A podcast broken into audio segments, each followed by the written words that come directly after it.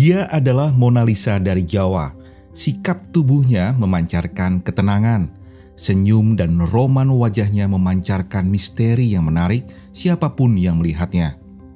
Komposisi mata, hidung, dan bibirnya proporsional dan mendekati gambaran manusia yang realistik.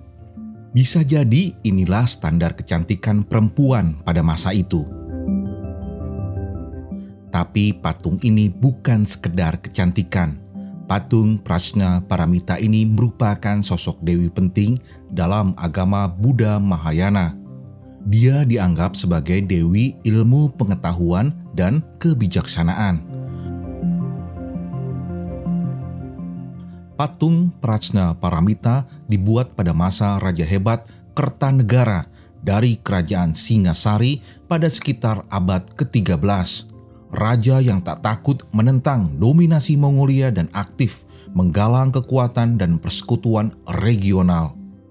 Periode kerajaan ini ditandai dengan seni arca yang tinggi. Patung-patung dibuat dengan tingkat detail dan kehalusan yang menakjubkan. Dan hal tersebut bisa dilihat salah satunya pada patung Prajna Paramita ini. Lihatlah detail kalung, kelat bahu, gelang tangan, ikat pinggang, gelang kaki yang menghias tubuhnya.